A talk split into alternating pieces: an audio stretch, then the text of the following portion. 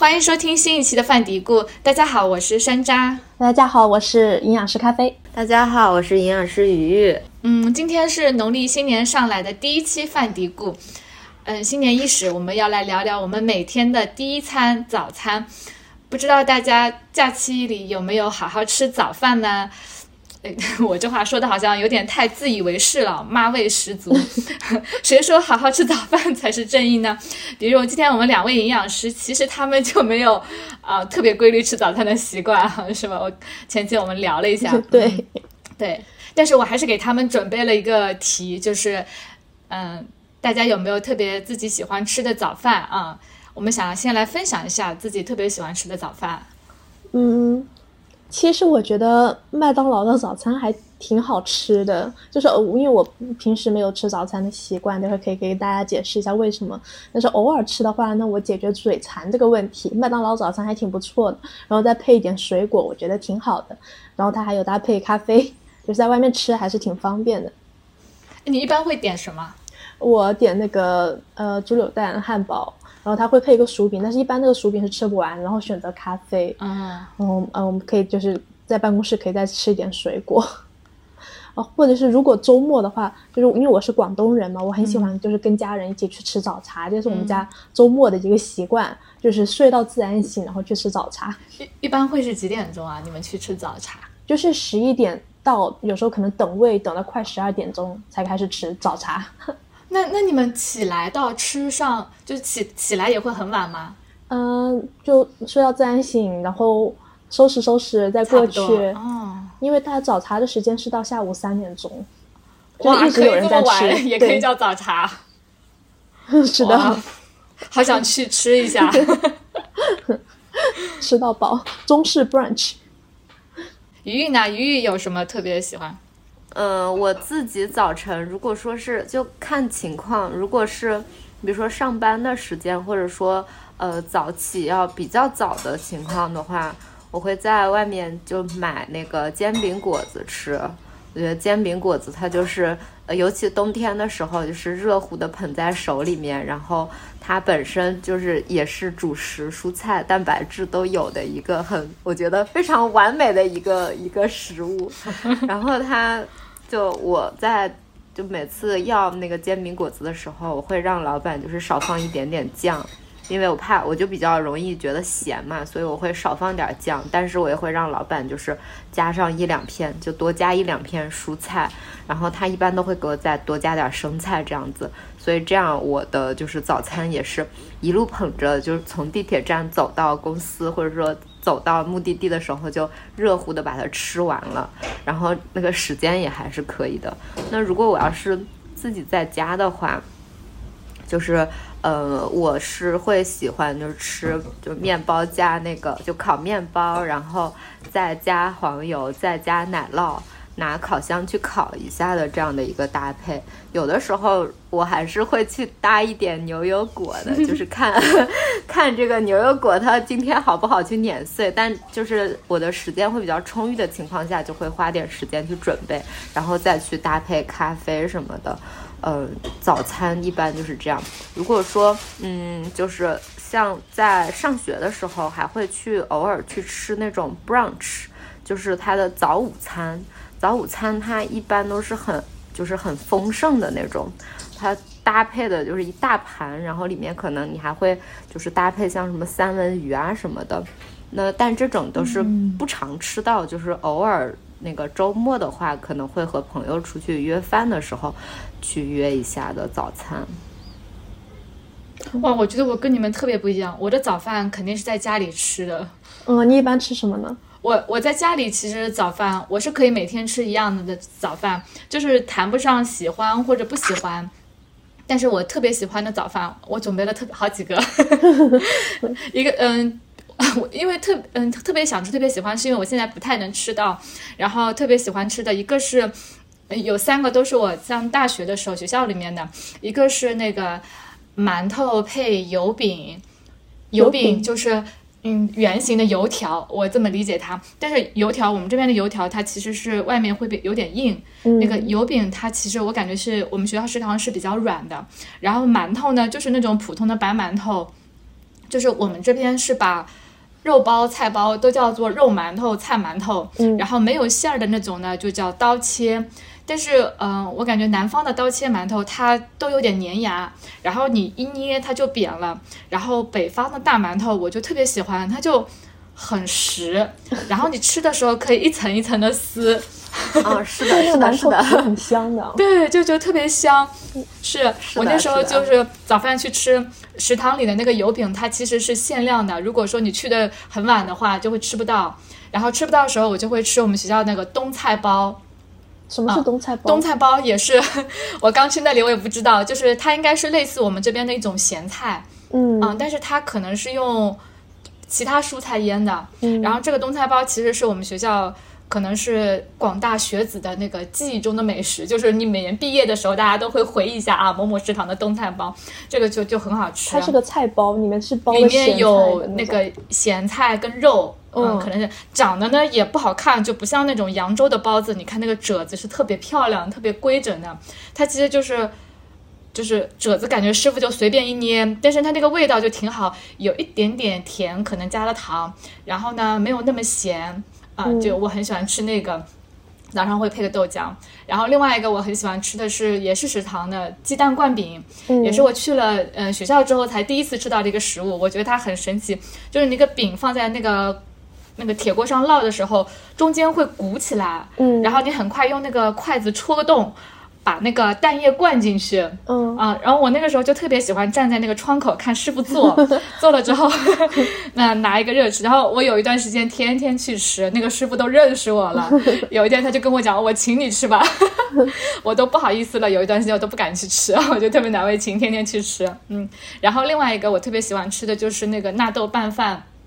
就是日本的那个。就以前在日本留学的时候对对对，我就很喜欢吃他，我就为了吃那个，我会早上起来用电饭锅煮现煮一锅米饭，然后拿那个鸡蛋跟纳豆拌着吃。那个鸡蛋是生鸡蛋是吗？对对对，生鸡蛋，但是因为你米饭很热嘛，嗯然后拌上去之后再淋一点酱油，呃，就觉得很好吃。那个纳豆是不是要打很久的，打成丝的那种？嗯，我好像也没有，就是我第一次吃纳豆的时候不会吃，就感觉自己像蚕宝宝，就是吐司嘛，都。但是蚕宝宝嗯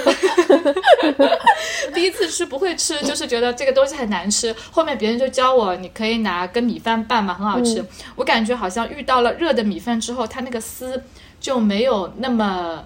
就是长，你不容易断。嗯，对啊，对，是会要拌一拌。嗯，你先拿拌了之后，然后你跟鸡蛋一起拌，然后我觉得早上吃这个，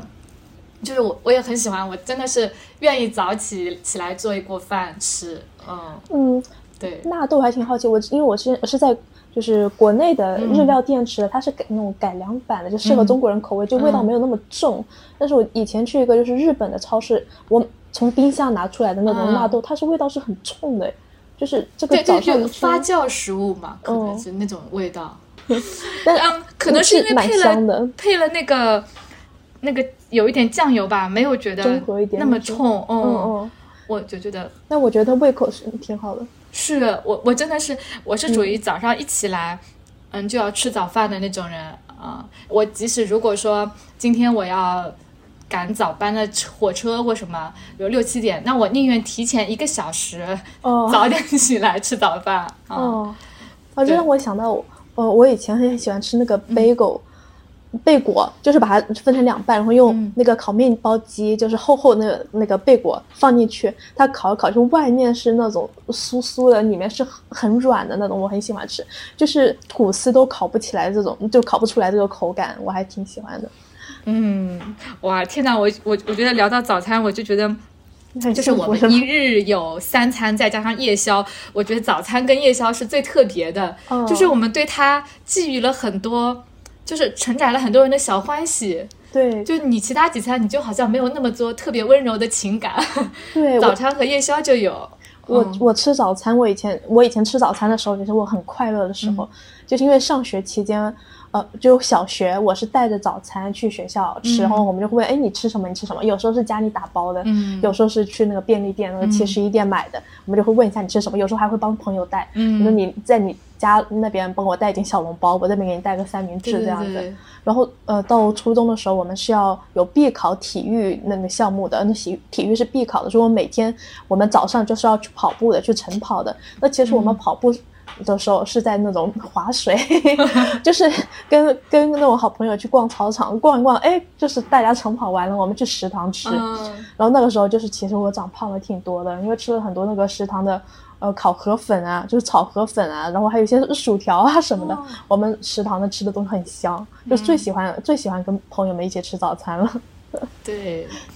就早餐的时间是就是还是很美好的一个时一个时段。去一些地方玩的时候，它很多那种地方小吃最特色的就是早餐。，对，然后是的武汉呀、呃河南呀，好吃的东西好像都是早餐食物，就是他们那边地方特点的食物。对，所以出去玩的时候，如果说那个住的地方是带早的，那我会愿意说不要带早，我想要去外面吃。哦，对对对，嗯，就而且早，我觉得如果出去旅游，就是嗯一定要早起。对对对对。对，我嗯。之前出去玩的时候会专门就是安排。某一天一定要爬起来吃一下他们这边的早餐，就哪怕我平时是要睡到，就是对睡到自然醒，然后从中午开始，或者说就是吃中中餐，但是一定要安排一天吃吃看他的早餐，然后那天我就得爬起来很早，就也还是很开心，对对，要尝一下，对，就是早餐不仅是让我们非常期待的一个东西啊，而且大家也觉得非常重要。我就是在准备这个选题的时候，我就去搜了一下嘛，就是关于早餐大家对它的一些看法，嗯就是看到了呃有个便利店叫便利蜂。嗯，当时他们发过一部，就是说关于早餐的一个报告，可能就是调查了到店里面消费的那些消费者嘛，嗯就是他这个调查报告就是讲说，嗯，百分之八十多的人都觉得是早餐是必须要吃的，嗯。就是我们还是会觉得早餐是很重要的一件事情，嗯。大家还是很看重它的，嗯对。但是呢，又是有很多人都没有，就没有办法去好好吃早餐，嗯就这个挺矛盾的。就我觉得跟夜宵不一样，夜宵很多人会觉得说吃夜宵不好，可是呢，大家还是会去吃夜宵。但是早餐呢，我们觉得很重要，可是很多人在睡懒觉跟早餐之间，可能会选择说，啊、我多睡个几分钟，啊、嗯会有这样的选，嗯，睡觉也很重要，对吧？是的，是的嗯，刚才因为开头咖啡有说到说后面现在就没有吃早饭的习惯嘛，就是对，为什么会有一个这样的变化？嗯嗯，在这个前提是我没有呃早上或者上午进食的这一个习惯了。嗯那我吃的第一顿饭，我还是在无意识中觉得那个就是我的早餐嘛。我觉得早餐可能是第一顿，第一顿饭我还是会好好对待的，就是嗯把它吃的一定要营养均衡一些。呃，这我早上上午开始不吃东西，这是跟我的生活习惯有关。就是我读书的时候，包括我毕业之后的工作，呃，我上午是就是一直要早起的。我就是我还是蛮倒霉的，上学期间我永远都是有早课的。我早上起来，我要就是跑去教学楼，我要做一些体力活动，因为我我要之前早上要去那个实验室，所以要用脑，要用体力，再加上嗯，后面我毕业了，我毕业之后直接去医院工作，医院工作时间是七点半开始，然后在医院的工作不像是大家说坐在上面坐在那个呃桌子前面不动的，是要跑来跑去的。所以就是我的以前的工作经历还有学习经历是要求我上午是要用脑的，然后也要用体力的。所以我没有办法不吃东西，不吃东西我就会很饿，会低血糖，而且加上我是我的体质是比较容易贫血的，就一定要吃。但是现在就是，其实我现在这个工作，它上班时间是不算是很早的，是比较晚的。呃，而且我上午不要求我有很多的体力工作，所以嗯，按照我现在就是根据饱腹感进食的这一个原则来看，我上午我的我是不会感觉饥饿的，我的身体没有给我发送信号让我吃。嗯、我觉得中午那个时候开始微微的感觉有点饥饿了，那个时候我是我的呃算是一天的中的第一餐。那我其实一天也是吃大概两两到三顿的。啊、现在是这样的，一跟我的那个生活习惯有关，就是生活我们的节奏改变了，所以我的一个进食规律也是随着改变了。嗯，其实就是说这个改变的是我们对早餐时间的这个认识，就是可能传统大家会觉得是早餐就是是早晨，可能六七点、七八点起来吃那顿才叫早餐，但是就是呃你。我们也可以把我只要是起来的第一餐就是早餐，这样来理解它。对，就是我刚开始学营养学的时候，就是老师有讲到介绍早餐嘛，就是英文中是 breakfast，就是由两个单词组成，一个是 break，一个是 fast。break 就是打破、停止的意思，呃，fast 就是进食的意思，就是打破就停止进食，就是开始吃第一顿饭这个意思。所以我觉得。呃，早餐应该算是就是第一顿饭，就算是早餐。嗯，是的，是的。那所以其实很多人说早午餐，就这个词根本就没必要，是不是？就是中午吃的第一顿饭。对，就是了。那鱼鱼是一直嗯有一直不吃早饭，还是说也是之后因为自己生活有一些变化，所以会没有吃早饭的习惯？嗯，我是我也是，就是跟着生活的，就是跟着生活习惯的改变。呃，比如说像之前我的那个上班的时间是，就是九点的话，然后我可能是会在九点的时候，呃，因为那个时候就是我下了地铁，然后能买到那个煎饼果子，所以说就是九点到九点半之间就能把这个早餐吃掉。但如果说我的那个上班时间就是要呃，比如说再早一点，或者说像我之前也是上学的时候有早课，那我可能是呃从到学校可能八点半的时候我就能吃到这个早饭，然后呢也是规律的，就是根据这段时间我的一个状态去规律的每天都是这么做。但如果说就像现在，比如说我们上班的时间比较晚的话。然后我的那个早饭时间其实是，嗯，大概也能在就是十点，或者说就我来了公司的时候，然后开始吃，或者说就是呃，对，就是来了公司这边的时候开始就是吃这个东西，所以它是跟着我的最近的一个状态来做一个改变的。然后像前一段时间我妈妈不是在嘛。那她在的话，呃，可能我在出门前已经就能够就是有这个饭，我妈就已经先把它准备好了。那这样子的话，我就也可以早点吃。就但是它是这一个时间，就是这一段时间，我都是会以这样的一个规律的状态去，嗯，去安排我自己的。嗯。所以我看到，其实蛮多人就是在微博、在那个百度或者其他平台搜关于早餐的话题的时候，会跳出来一个什么关于说早餐到底什么时候早有没有最佳时间什么之类的，其实就是符合你自己的一个生活节律、生活节奏就是好的。嗯，就大家不一定说要追求说几点几点吃才是更好，没有这样一个说法。呃，就我觉得说很多人他会有这种，就说我一定要在什么时间吃饭，其实也是。有看过类似的这种说法，就是说是那个呃中医说的，但是因为我们都不是中医专业的，就不太清楚是不是真的有这个说法哈。但是之前他们不是有过这个，就是所谓的一个人的生理时钟，然后什么早晨七点到九点是什么胃经什么的，然后他就一定要在这个时间里面去吃。很多人可能是因为看了这个东西之后，他就觉得我如果错过了这个时间不去吃饭，然后他就是不好的。但其实至少在我们，呃，是不太会有这样的一个说法的。所以如果说真的有中医，就是呃有这样的说法，也也是欢迎来跟我们来就是来讨论这个的。但是很多人他确实是因为看到这样的一个说法之后，他就会强调说你一定要在。九点以前要把饭吃完。那那其实他说到这个的时候，我就在想，如果我没有吃的话，我是不吃了，还是 我还是我就是吃了会有那个健康的问题呢？就我如果九点以后再去吃这个饭，错过了这个时间，那我到底是吃不吃呢？所以其实，嗯，我觉得这个是不太严谨的吧，至少。这个话题我们可以聊一聊，就是关于时间营养学这个事情啊，因为我们那个营养工会的文章里面也说到过很多次，然后它确实也不算是一个伪科学，就是现在大家对它的研究也挺挺多的，就是跟我们这个生物钟昼夜节律有关嘛。嗯，咖啡可以稍微补充一下关于这个的一些呃信息嘛。嗯，对，就是关于睡眠跟饮食之间的关系，或者是我们什么时候吃饭对于你整体健康的影响，就是近几年这个研究是越来越火了。然后，嗯，怎么说呢？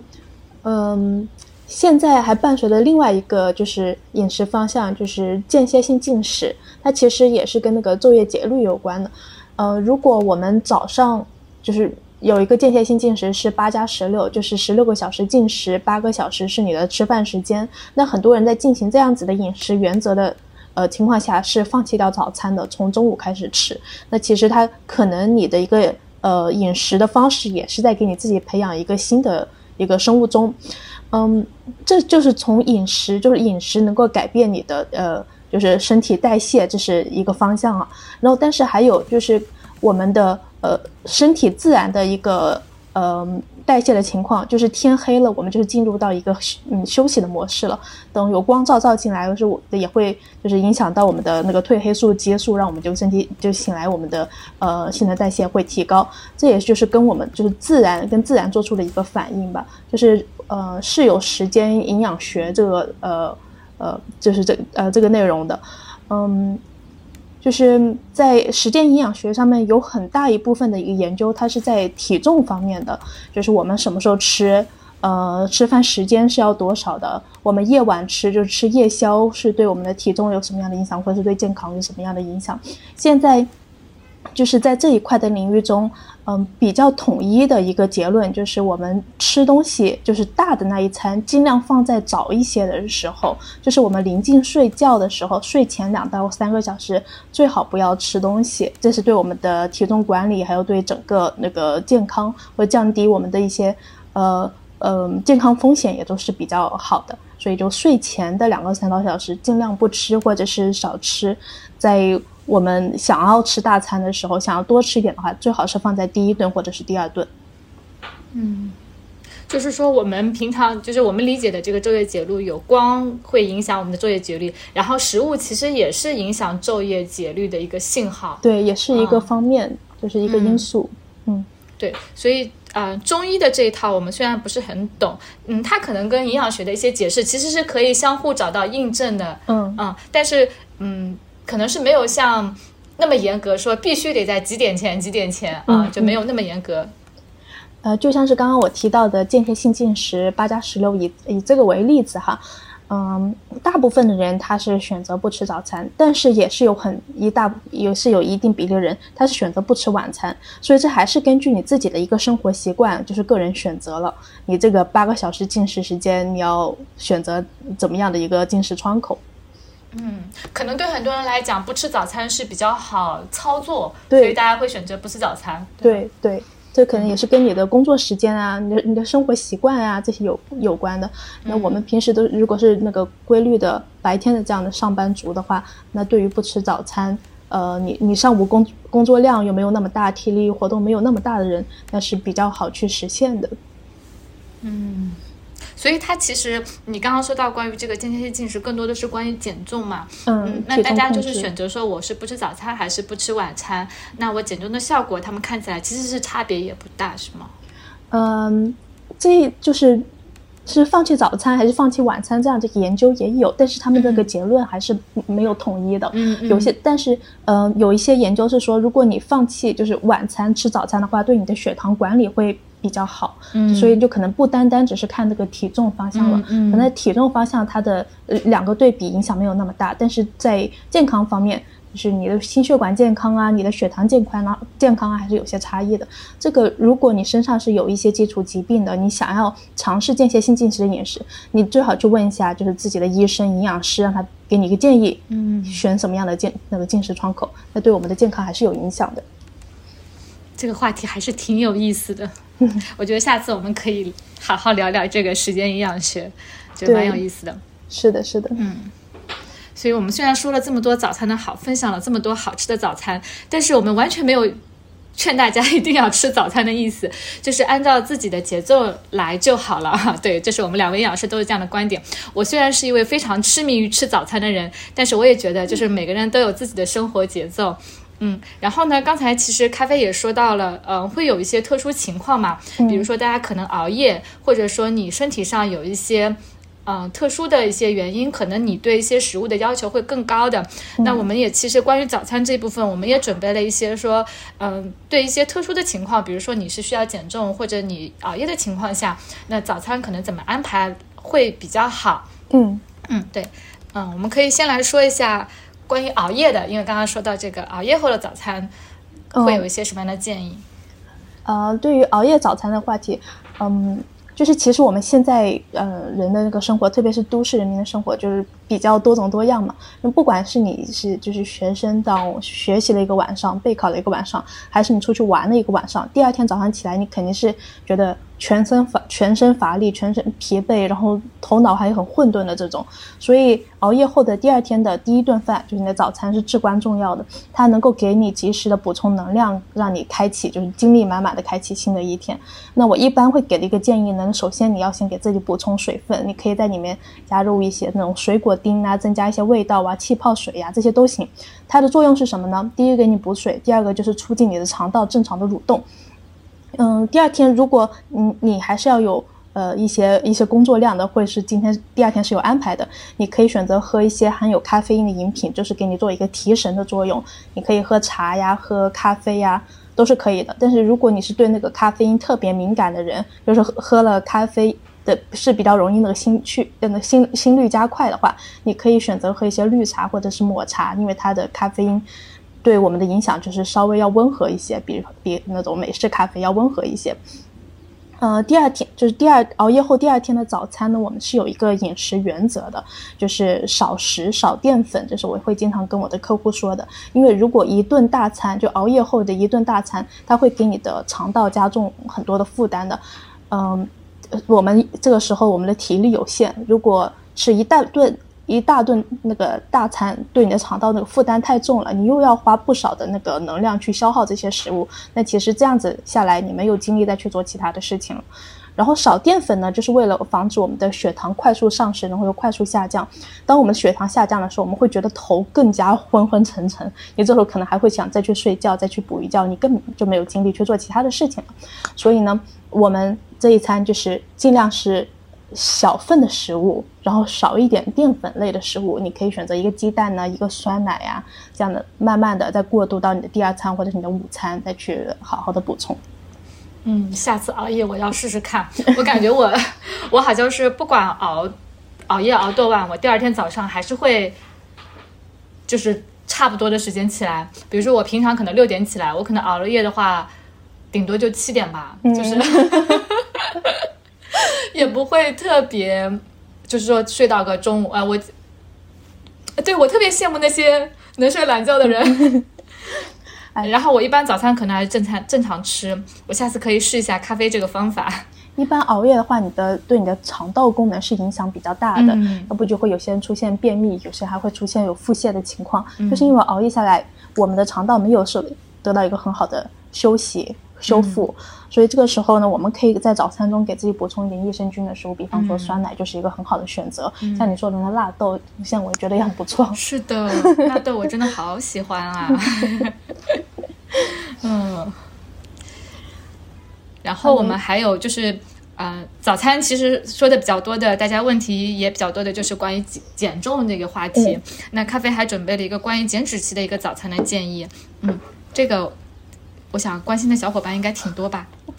就是应该有不少的那个小伙伴有听说过，就是如果你要减肥的话，你一定要吃早餐。嗯，但是这个真的有没有道理呢？其实现在有很多的研究，他已经同意了意见，就是吃早餐也也许能够帮助你减重，但是不一定。就是如果没有操作正确的话，反而会让你增重。就是这一餐呢，如果让你减重，就是你吃早餐帮助你减重的一个原理，就是因为你早餐你得到了满足，你有了一定的饱腹感，你在中午不会容易去暴食。但是如果你的早餐的量是比较大的，热量也比较高的，中餐、晚餐按时就是按时按量的吃的话，那你一整天的那个人能量摄入是增加的，那这样一定是会让你增重的。所以在我们的呃减肥期间，就是如果你中午意识到自己容易暴食，你容易多吃的话，那你可以早餐吃一些小分量的东西，帮助你提升一些饱腹感。嗯，这个时候早餐一定要多选一点那种蛋白质含量高的食物，像吃点蛋啊，吃点高蛋白酸奶呀，吃点坚果呀，这些也是比较好的。你中餐你能够感受到一定饱腹感，能让你在呃做午餐外卖的时候选择的时候比较理智的去做一个选择，不再是因为如果我们早餐不吃的话，这个时候觉得很饿，我没有办法做一个理智的食物选择。我们更会去选那些呃相对不那么健康的食物。那我们在减重期间，这个早餐应该怎么选择呢？其实要看一整天你这个饮食怎么样搭配。其实我刚刚有讲到，就是我们把呃能量多的那一份食物，就是放在你的第一顿吃。就是一般我给我的客户的一个饮食建议，也是有个饮食原则，在减脂期间，你的三餐比例安排最好是五比三比二，这样就是多的。呃，能量高的那一餐放在呃第一顿吃，因为我们早上人那个新陈代谢是稍微高一些的，呃，我们呃也这样也能提高我们的胰岛素的一个敏感度，在呃我们大餐就是放在早上吃也更。利于我们体重控制。如果减脂期的同学，就是早餐一定要记得多吃一点蛋白质的食物，尽量不要吃精加工的碳水碳水食物。然后早餐我们还可以多再喝一杯那种黑咖啡呀、茶呀，它是能够帮助我们去水肿的，还能够帮助我们控制食欲。所以呢，嗯，早餐就是五比三比二这样一个原则，大大份东西放在早上吃。而且我们吃饭的那个进食顺序呢，我还是会给。小伙伴一些建议的，就是你首先吃蛋白质的食物，你再去吃其他的。诶，说到这个蛋白质的食物，今天早上我们不是正好听了一个讲座嘛，就是关于新冠的一些营养干预，然后邀请了美国和日本的营养师，嗯，然后呃，那个日本的营养师，我记得他就有讲到蛋白质类的食物嘛，他当时是就一餐可能二十克左右嘛，然后我这段时间在用我们那个做饮食记录嘛，嗯。就是我其实想问问你们，就是因为刚刚咖啡问到了牛奶的问题嘛，我看了一下我的记录哦，就是我包括牛奶和鸡蛋一起的时候，嗯，可能再加上一点坚果酱，我可能一餐可以达到二十克左右的蛋白质。嗯，如果说我没有吃牛奶，其实就是我一定要在那个其他食物里面再找一些蛋白质才能够达成，嗯，要不然的话就很难做到。呃，今天的分享嘉宾他其实举了一个特别好的例子，他说二十克蛋白质的食物大概是多少呢？就是一副扑克牌大小的一个一份肉，所以早上你可以去煎这样的一小块鸡胸肉，也是能够帮助你达到这样的一个蛋白质摄入的量的。呃，或者是我们也可以用自己的手掌做个比喻，就是你的手掌大小，成人的手掌大小，那其实也是大概是二十克左右的蛋白质。哎，但是你们早上起来会做 做饭？我觉得，对，我觉得说 那可能，其实你如果方便的话，自己在家提前就是卤一些牛肉什么的，会比就是会比较方便。嗯，对，因为你说早晨你会吃什么蛋白质类的食物？鱼？我自己吗？呃，我自己一般是蛋，然后加那个奶酪。呃，然后是我感觉这两样是最方便的。对，因为因为我那个有烤箱嘛，所以说，呃，推荐 九十九块钱买的烤箱，这个就很方便。所以它它其实稍微在那个里面，就是我在早晨洗漱的时候，有的时候一打开那个烤箱，十分钟左右它就都能热好嘛，而且是很热乎的，这个味道也还是不错的。所以它不是特别花时间，不是特别需要我去，比如说就是要去。准备很久的这种能够快速的达成的，然后一般就是弄一个鸡蛋这样子，但鸡蛋可能还是会煎一下，稍微就是做那种，嗯，它叫什么 omelette，就是呃煎蛋，美式煎蛋 或者这个炒炒鸡蛋吧算是，然后搭配上我的面包吃，这样子的话就可以。是的，嗯。牛奶和鸡蛋是相对最方便的一个选择。你知道牛奶跟鸡蛋，我想到一个什么食物吗？双皮奶。双皮奶，但它是用蛋清跟呃蛋清跟牛奶做的，它其实也是很好的一个早餐食物啊，就是少放点糖。对，像像我小的时候，我那个我姥姥姥爷他们有的时候就是早晨做水蒸蛋，也是很快的。就他们的早餐就特别丰盛，对他们就会那个在蒸馒头的时候，隔锅也是蒸个那个水蒸蛋，这样子的话鸡蛋也是有的，因为我不太喜欢吃白煮蛋嘛，就是嗯，吃不下白煮蛋，所以就花样比较多。赶紧给大家安利一下。嗯，上次我们不是做了一期新冠之后的一个食谱分享嘛，就是一些比较软的食物。然后当时有个水蒸蛋，嗯，然后那个时候因为要拍照片嘛，我在家里试了好几次。嗯，就是嗯，以前在家里面做水蒸蛋其实是没有什么章法的，你就凭手感加水嘛。嗯，其实蒸出来的水其实是水分比较多，其实很大份的。嗯但是如果你早饭吃的话，就是像喝牛奶一样，你会觉得肚子很撑。嗯啊，然后那呃，我后面就是我们做那期食谱的时候，我们是给大家的一个建议是，你可以加鸡蛋重量一到一点五倍的水，嗯嗯，这样蒸出来的蛋羹它就是可能就是盛饭的饭碗不到。这么小小的一杯，嗯。然后其实你吃了之后不会觉得肚子很撑，但是这个蛋羹它又是很软的，嗯。然后比你一般的那种水水的那种要厚很多，嗯。啊，味道很好。就是我当时为了拍照片蒸了好几次嘛，连着好几天都蒸，然后蒸的就是觉得有点成就感，嗯，给我家里人吃，他们也觉得很好吃，水加鸡蛋的一到一点五倍重对，量，差不多就可以。以了。而且呃，你看很多食谱都会介绍你说你蒸蛋羹的时候需要那个嗯保鲜膜盖上，然后扎几个洞嘛。其实你水特别少，呃，水不多的时候，其实都不需要那个照那个。它就不会起泡。对，就不要紧，你只要时间控制好，我基本上就是水开之后把蛋放上去蒸十分钟就可以，就也是很方便的。嗯，然后下次回去试试，感觉对对对今天学到了一个小技巧。我觉得还蛮好，蛮好吃的。对，好嘞，嗯，这也算是一个快手早餐吧。现在快手早餐这个词好火，哎，这个词我就很困惑，做个早餐才多快的手叫快手 就就几分钟嘛，这也就十分钟，这十分钟你是可以去做其他事情的。嗯，就我就我其实看到好多人求快乐的，我是不太理解。因因为睡觉时间很珍贵啊，早上想睡觉。其实，其实我想了一下，我今天也在想这个早餐它到底是怎么样，就让我会觉得很方便的。我觉得，就有的时候如果我时间很充裕，我也会煮一个面带汤的这种，但它其实煮起来也不花时间。只不过它吃的时候花时间，就是它汤汤面面，然后可能你真的要吃掉这一碗很热的东西，它比较花时间。然后那些我看网上面会教你的这种快手早餐，它其实都是干的，就是你可以就可能几口就把它吃掉的。也许是在吃的这个上面，他们啊要花的时间短一点，然后就会方便。嗯、对，也许这我对我吃的都是干的。嗯，嗯，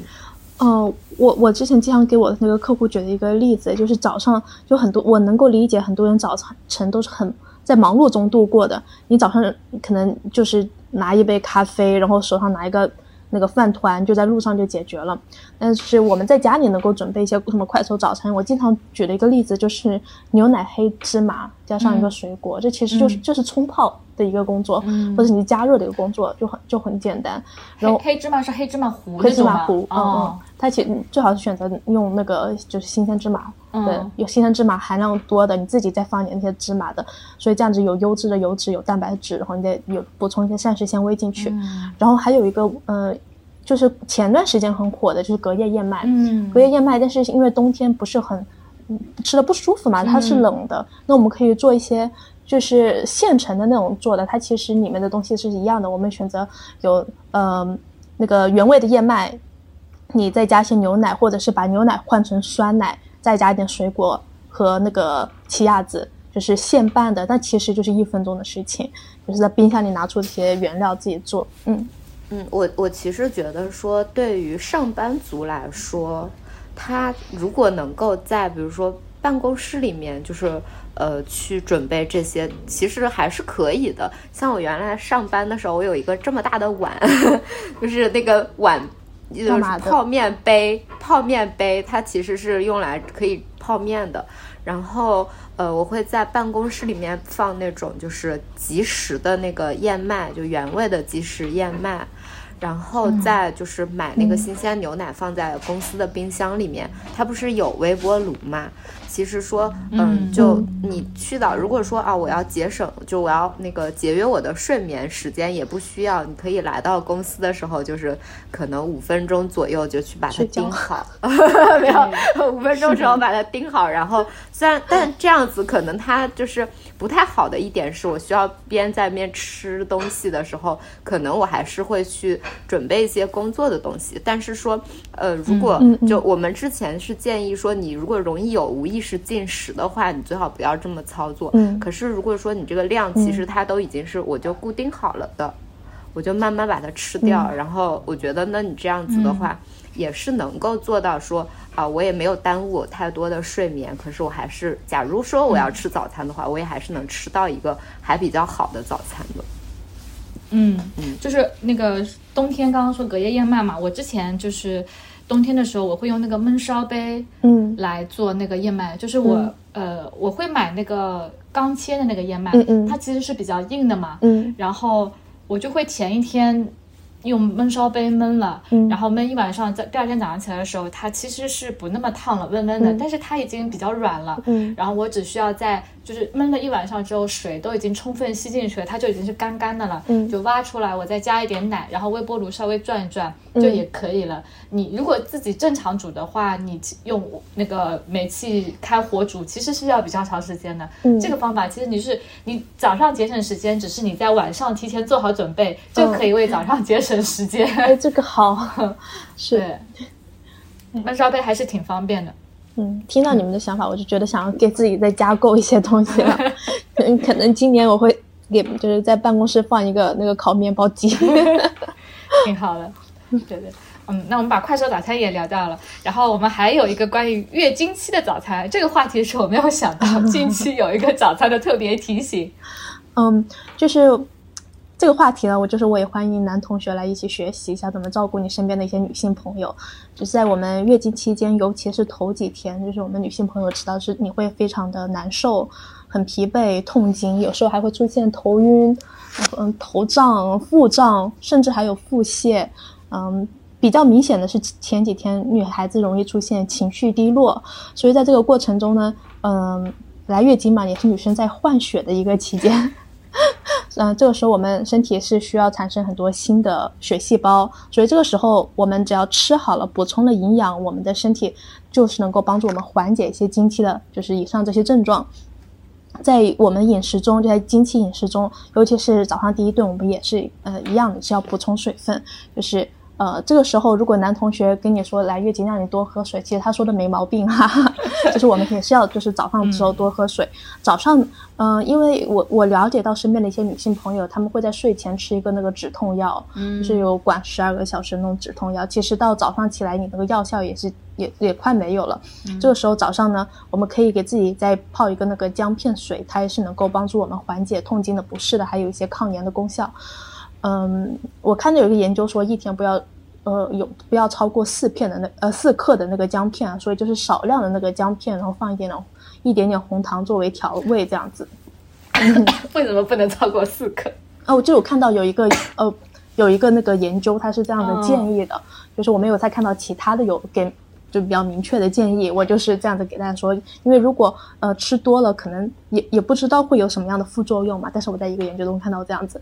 就引用了一下。还有就是早餐的时候，我们比较重要的一个就是。补铁，因为铁它是帮助我们形成红细胞的。然后早上我们还可以，如果有条件的话，给自己准备一些绿色的蔬菜，帮助我们的铁元素的一些吸收。然后绿绿色蔬菜本来也是含铁的食物，我们早上呢可以选择一些比较容易的水煮菠菜，因为菠菜很好煮嘛，嗯，你去烫就好，一烫就好了。然后给自己准备一点像刚刚鱼鱼说的那个酱牛肉、卤牛肉，或者是呃鸡肉啊、鸡蛋啊，这些都是可以的。所以呃早上呢，我还是建议如果。你这个时候来经期了，早上最好再吃一点水果，选择那种浆果类的水果，它是有那个抗氧化的，呃，那个功能的功效的。然后这个时候呢，还是有一个原则，就是一定要呃避免那些嗯。精淀粉就是白米白面，尽量少吃。然后还那甜食一定要少吃。就是我看到一些身边的有趣的现象，说男同学他们就是哄身边女女性朋友开心，就是早上也是给孩子送甜点、送蛋糕。那其实他吃的时候是开心的，他吃完了之后那个血糖下来了，他估计要对你发脾气了，就是因为那个就是血糖不稳定，就会让我们那个情绪更加不稳定嘛。所以呢，早上就是我们要控制一下，就白米、白面还有甜食这些尽量少吃。所以呢，早上一个原则就是你首先多喝水，如果这时候你不舒服的话，可以喝点那个姜片、姜片泡茶、姜片水、姜片茶都是可以的。然后早上如果有条件的话，准备一些绿色蔬菜，西兰花、菠菜这种比较好做的，可以可以准备一点，然后吃一个鸡蛋，或者是有呃瘦肉、牛肉、呃鸡蛋这些你可以多吃一点。嗯，然后再是要吃一些呃浆果类的水果，然后现在是也是草莓季嘛，然后现在的那个车厘子也是比较好的，可以这个时候多吃一点。那我们情绪不稳定的，不要为难身边的那些男同学了。就是你刚刚说的甜点，不是之前有很多这种说法嘛？反而是你例假的时候，你可以吃点甜的。就大家 一就有个说法是跟。例假你期间是不是代谢会高，还是怎么着的？高一点点，嗯嗯，就是会有这种说法，就然后大家会觉得说我心安理得的去吃点甜品，嗯嗯，但就是可能我们吃进去的，嗯，消耗不掉。对，就就还有就是像在那个月经之前，她来之前，她会有水肿嘛，然后很多女生就发现，哎，我这个时候体重还长了，然后等我一旦开始来。就是大姨妈到的时候，其实是你这个水肿消了，但是他就觉得说啊，我这段时间怎么吃都不胖呢？然后就有这种，就我来放纵一下自己。对，其实其实可能说是你原先的水肿它给消了，然后并不是你真的吃不胖。嗯，对。但很多人他会有这个误解，就会去吃很多。对，嗯。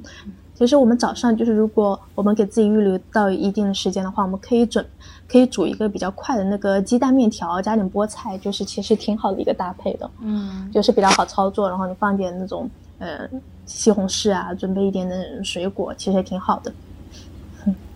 对，就是要就是你说的吃面其实挺花时间。啊，是吗？真的是要时间比较宽裕。嗯，就面这个东西，你你想等它凉一凉吧，面就坨了。对我，我觉得可能对于大部分的人的困扰就是说，我确实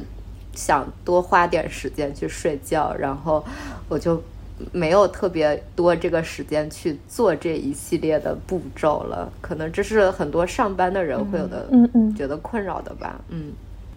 嗯，根据自己的需求来吧。嗯，真的需要的话，你对自己健康好，还是稍微腾出一点点时间。像山楂说的，你做早餐的时候，你还可以去做其他事情。你可以跟我们展开说一下吗？做什么样的早餐？怎么时间怎么安排的？哎呦，因为其实我我我我觉得我应该是，就是早上事情还是比较多，就是属于紧凑又宽裕。基本上我六点钟起来，然后呢，嗯，我起来如果带饭的话，我会。先把自己今天中午的饭做一下，然后做饭的时候，我这个时候应该就同时在煮早上的鸡蛋。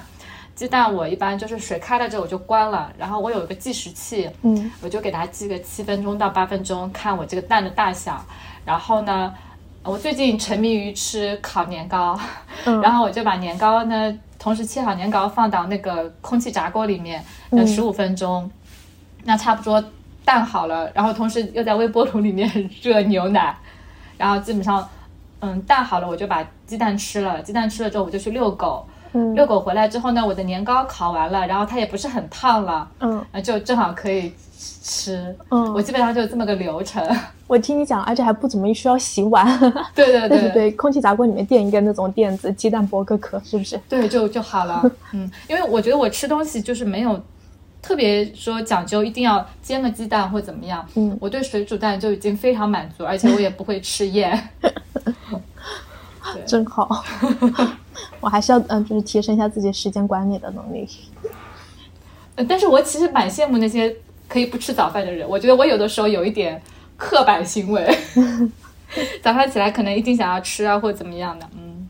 但是哦，就是我觉得我对这个早餐的重视。在疫情之后，感觉得到了很多共鸣。嗯，就是呃，三年前，就是张文宏医生的关于早餐的这个，就是提醒大家，那个不要只喝白粥，要增加蛋白质。就是疫情之后，大家其实对饮食，包括对早餐的重要，就是重视程度都大大提升了。嗯，一方面可能也是因为大家前几年就是大家在家里面有时间了，嗯可能花了很多时间去做，有时间去做早餐，嗯好好给自己准备早餐。另一方面也是因为就是这个病在这边嘛，大家可能就是。被更更加去关注这个饮食了，嗯然后我们也看到听到了很多说关于呃营养对你这个抵抗力的这方面的东西，大家可能更关注了啊。所以我看到咖啡也准备了一下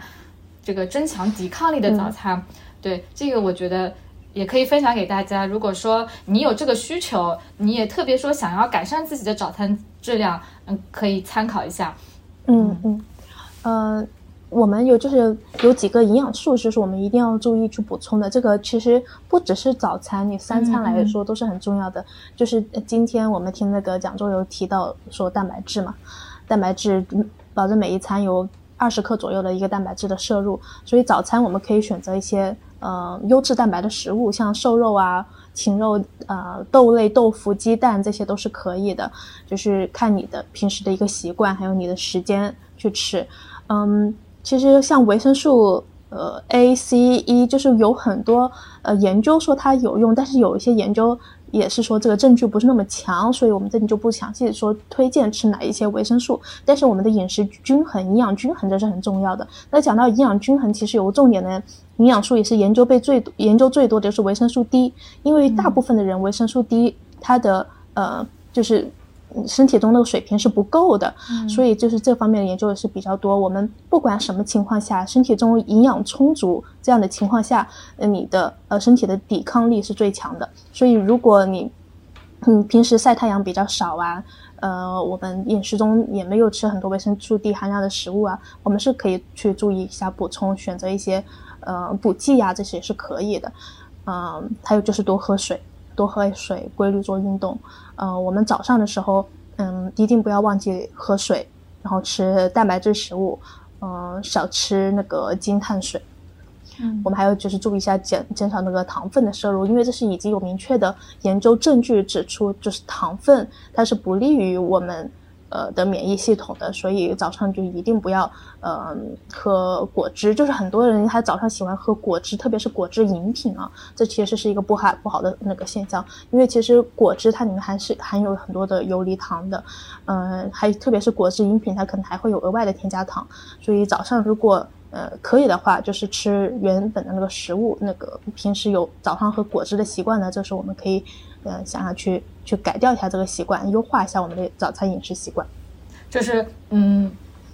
就是如果你本来是喝果汁的，那最好是建议选择水果，就是原本的食物。然后，其实我觉得，就刚刚说到那个维生素 D 啊，嗯我我想补充问一下，嗯，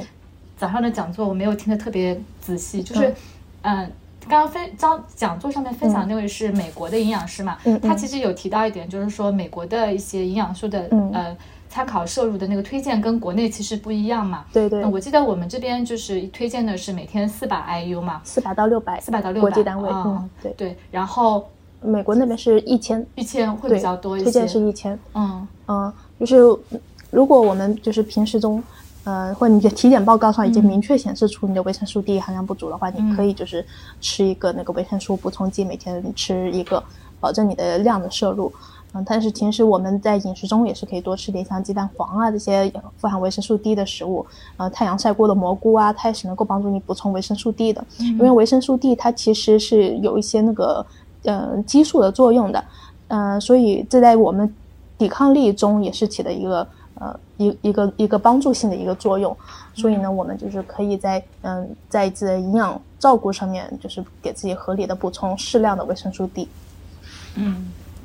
对，其实我刚才就想到了开头咖啡说到的，就是对减脂，嗯是说说到减脂期的时候嘛，就建议大家三餐是五比三比二的这么一个比例嘛。嗯，其实我就在想，嗯，比如我们每天要完成这么一个大盘子的一个营养素的需求，嗯我把它分成到了三餐里面去。如果你任何一餐没有吃，你仅靠剩下的两餐，可能你就很难够完成这个圈。嗯嗯啊、所以这可能这是我们大家呃，就是强调说